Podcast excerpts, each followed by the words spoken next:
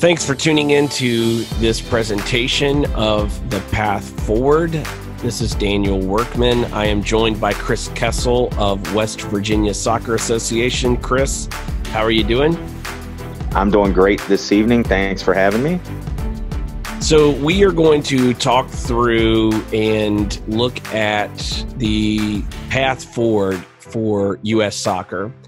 So, as we kind of keep going, um, one of the, the next sections we want to look at is look at is how the rest of the world operates. So, if we look at how the rest of the world operates clubs, a typical club is going to have a first team, a reserve team, and then they're going to have youth teams below that.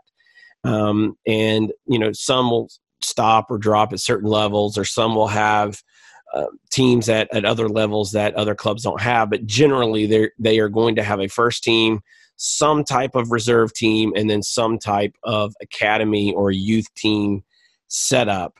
Um, what that does is it means that around the world, uh, these clubs are operating in a player economy.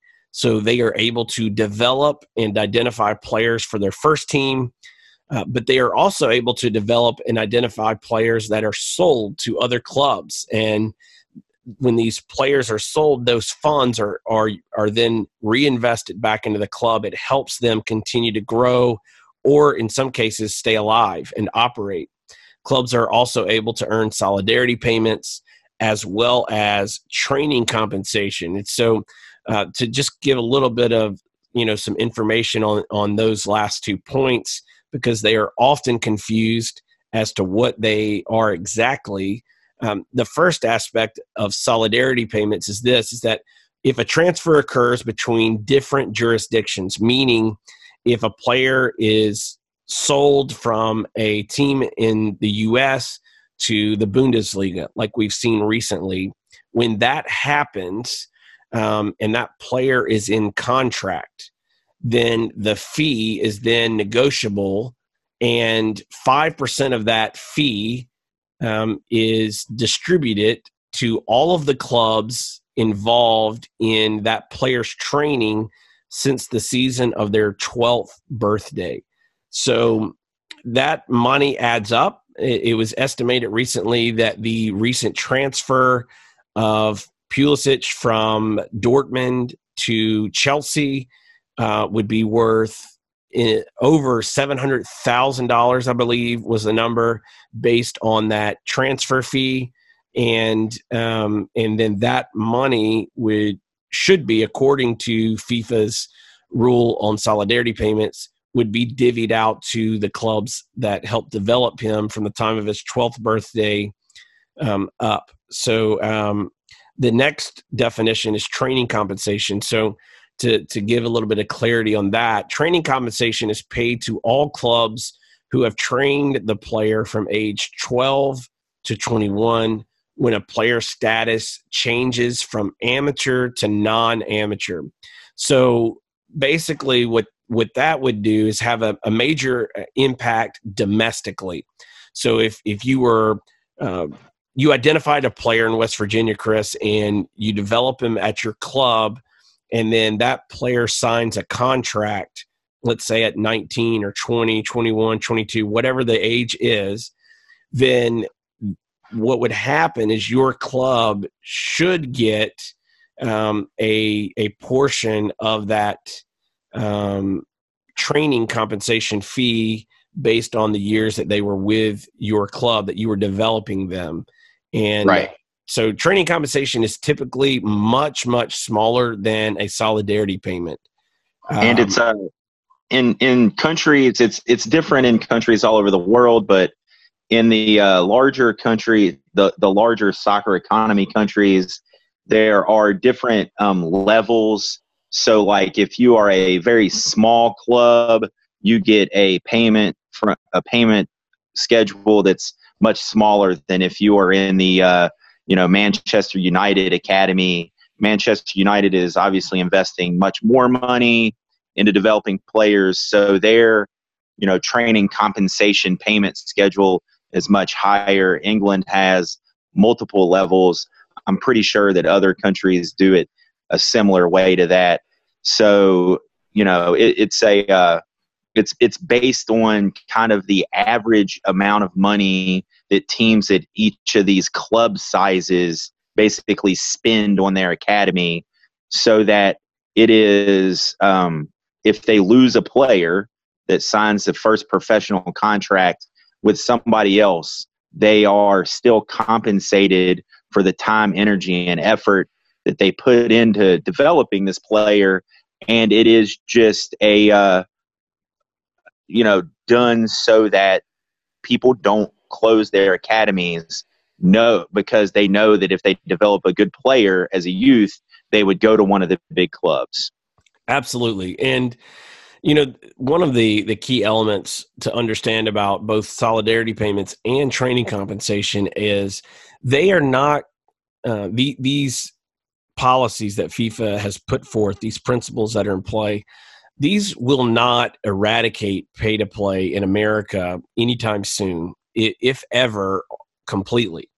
But what it can do is begin to, over time, have an organic natural effect on some of the really, really expensive um, aspects of pay to play. When you go beyond, you know, a few hundred dollars and now you're looking at thousands of dollars, if these clubs were able to receive uh, compensation for their work, then they would not necessarily be having to charge as much money to do some of the, the things that they're they are doing.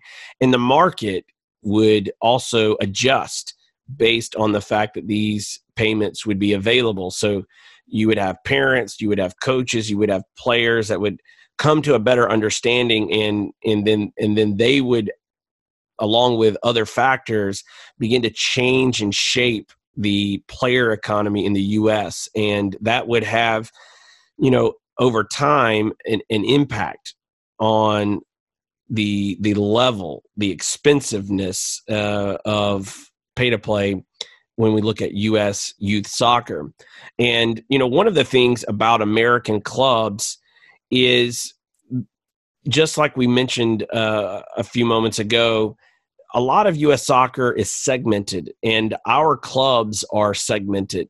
You know, in in the U.S., in the absence of fully functioning clubs, we really have these one-eyed monsters. And and what I mean by that is most US adult teams, amateur and pro, often referred to as clubs, were created without youth academies. So these organizations are like trees existing without root systems. If you look at probably the two biggest stories in amateur soccer in the last 10 years Detroit City FC and Chattanooga FC. Both of these clubs were formed without academies, and they've had to kind of work backwards to address the youth setup in their areas and are continuing to work on those. And and so even our best success on the adult side started without having um, you know any youth system beneath them. So they were always having to bring in players from the outside. They were always having to try to create connections with their community. And all of that work has been fantastic um, but they they were not founded based on a a community club from a generational standpoint and on the flip side you have most youth clubs in america were formed without having first teams and the reason why first teams are so important is they create a defined mission, a goal, and an example for the academy players as well as their coaches. And I would even go further. It gives an example to the parents to understand what their their kids are actually striving for. So these organizations are like houses without roofs. And you know they, they, they they're focused on developing players and building up players. And then there's there's a giant hole in the ceiling and these players just go somewhere.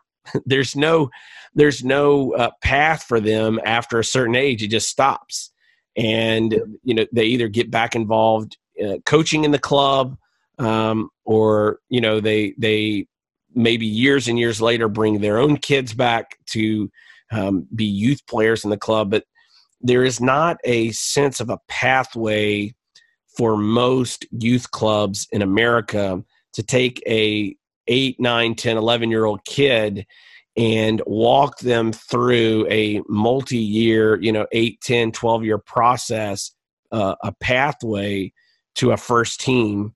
And, you know, what we need is to learn from those who are doing this well and that's you know happening around the world especially in europe and you know we need to we need to change our mentality both on the adult side as well as on the youth side and we need to shift to having cradle to grave clubs. I like to call them generational clubs. And you know and and those clubs need to be in a system that um, incentivizes merit for the first teams and their associated academies. Um, American soccer should be a land of opportunity for everybody who has a dream, who's willing to work really hard, who's willing to hustle, think outside the box, and compete and win. Um, we need to fully embrace promotion and relegation, the principle of sporting merit as defined by FIFA, and we also need to implement solidarity payments and training compensation as well that in, incentivizes and places a priority on development. And, you know, one of the things that we need to do is to start looking outside of our borders. It's real easy to get caught up looking at what we currently do, and we never really take a moment to look and study what is happening around the world and how are they actually doing what they are doing. Why is the Premier League so big? And why do more Americans watch the Premier League or Liga MX in, in Mexico than they do our own domestic um, professional league and Major League Soccer? Why is La Liga so popular? Why why is Barcelona and Madrid the two biggest clubs in the world in terms of popularity? Those in those answers is where we need to is where we will find where we need to go as a country